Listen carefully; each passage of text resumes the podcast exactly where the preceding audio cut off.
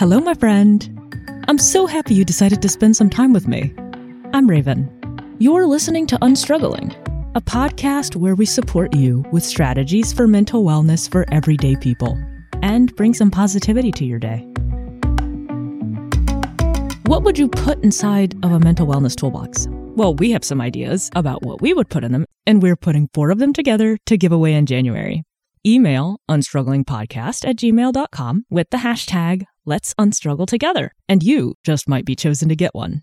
My previous episode was on emotional, spiritual, and time boundaries.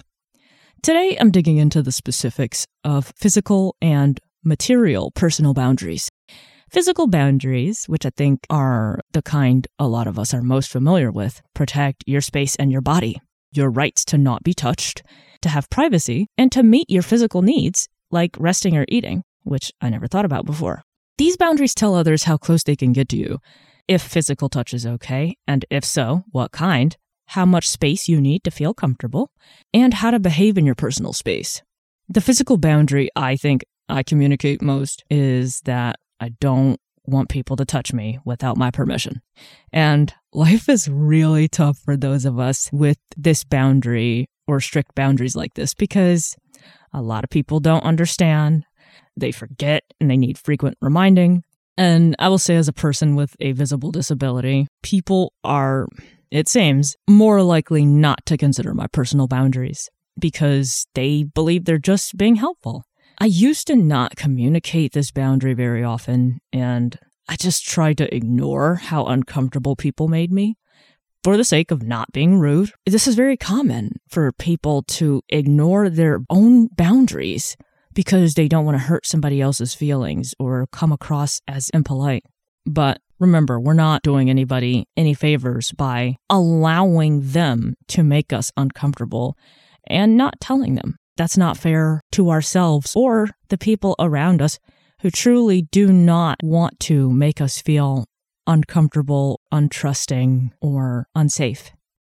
So, as time has gone on for me, my tolerance of being touched without my permission has not increased. I realized that most folks will be considerate when I set boundaries with them, and I've gotten comfortable with just saying, please ask before touching me. I don't want you to do that. Or can you help me in this other way? It helps me to just be very specific with other people about how it is I want them to help me or whether or not I want them to help me. Because sometimes I just have to say, I got it. It's okay. I don't need any help. I'll let you know if I do, or something like that. Now, in my experience, sometimes people take it personally when we set strict physical boundaries, especially family or people we spend a lot of time with. I have an example of when I took someone else's boundaries personally. I went to visit a family member of mine who just had a child. I asked to hold the baby, and this family member asked me to sit down before they handed me the kid. The first time I didn't think anything of it. And then the second time, I thought more about it. And I was like, why does it matter whether I'm sitting down or standing? I asked my family member, I said, is it because I'm blind? Something like that. The thing is, it really doesn't matter. This is involving the comfort of a mother and the safety of a child. And so it's one of those things where if I have a problem, I should not make my family member think that my personal issue is more important than her child's safety or her comfort with the way her children are handled. This was a situation where I didn't realize I was questioning a boundary until after it happened, which unfortunately is very common for people in general, not just me. In my episode on the basics of setting boundaries, I actually brought this up. I said, we don't often realize what other people's boundaries are until we've crossed them. Fortunately, I wasn't crossing the boundary. I did sit down the second time I was asked to, but I was questioning it. And I don't like that I did that because, frankly, my family members' boundaries are not about me.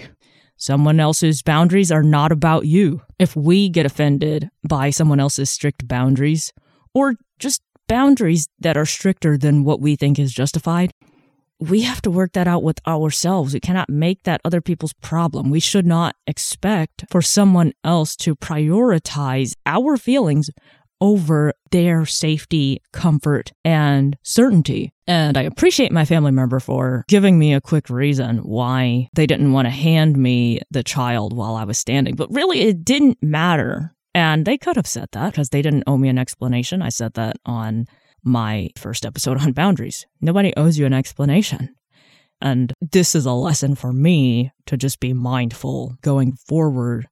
I want to say, especially when it comes to someone's children, but in general, I can relate to having to set boundaries in this way. I don't have kids, never having kids, but I have a service dog and I have to set similar boundaries like this where sometimes people want to interact with my dog at inappropriate times. And I am responsible for this being's safety, advocacy, and care.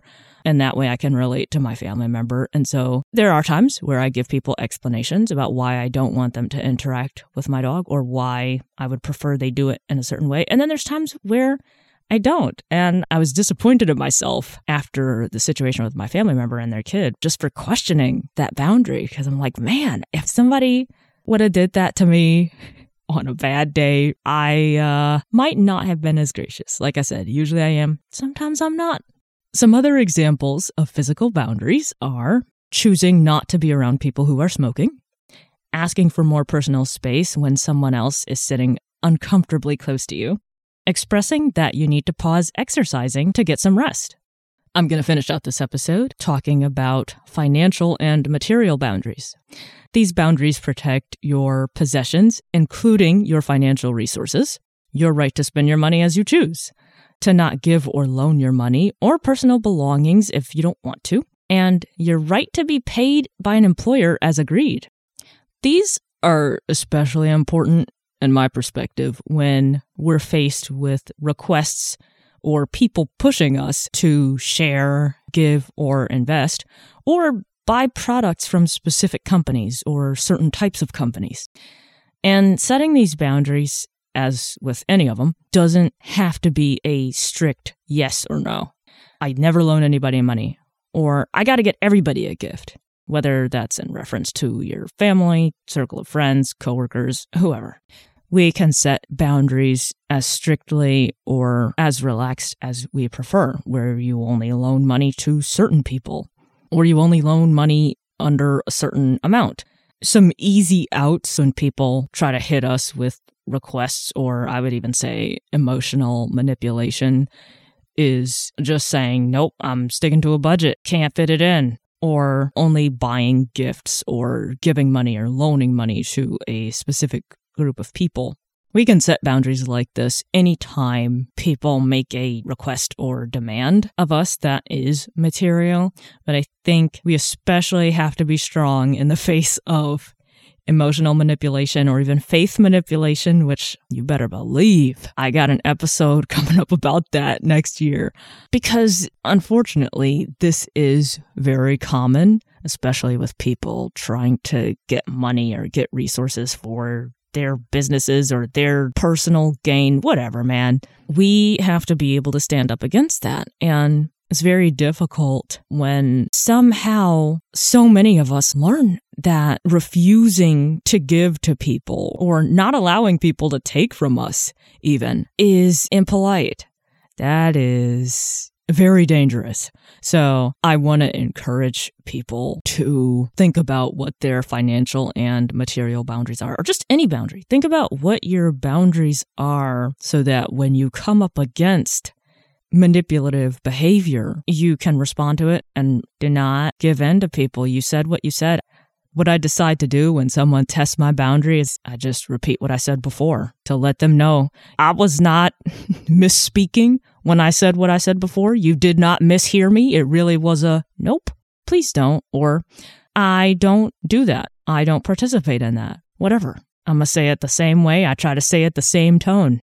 Some more examples of financial and material boundaries choosing not to spend money on restaurant food, not sharing your clothes, and requiring that your roommate or whoever you live with asks before borrowing your car.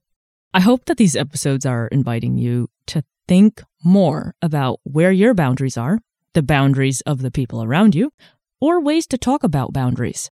I'm taking a break from this mini series next week just to cover a different topic. I will still be here. We would love it if you reached out and let us know what you think of the podcast.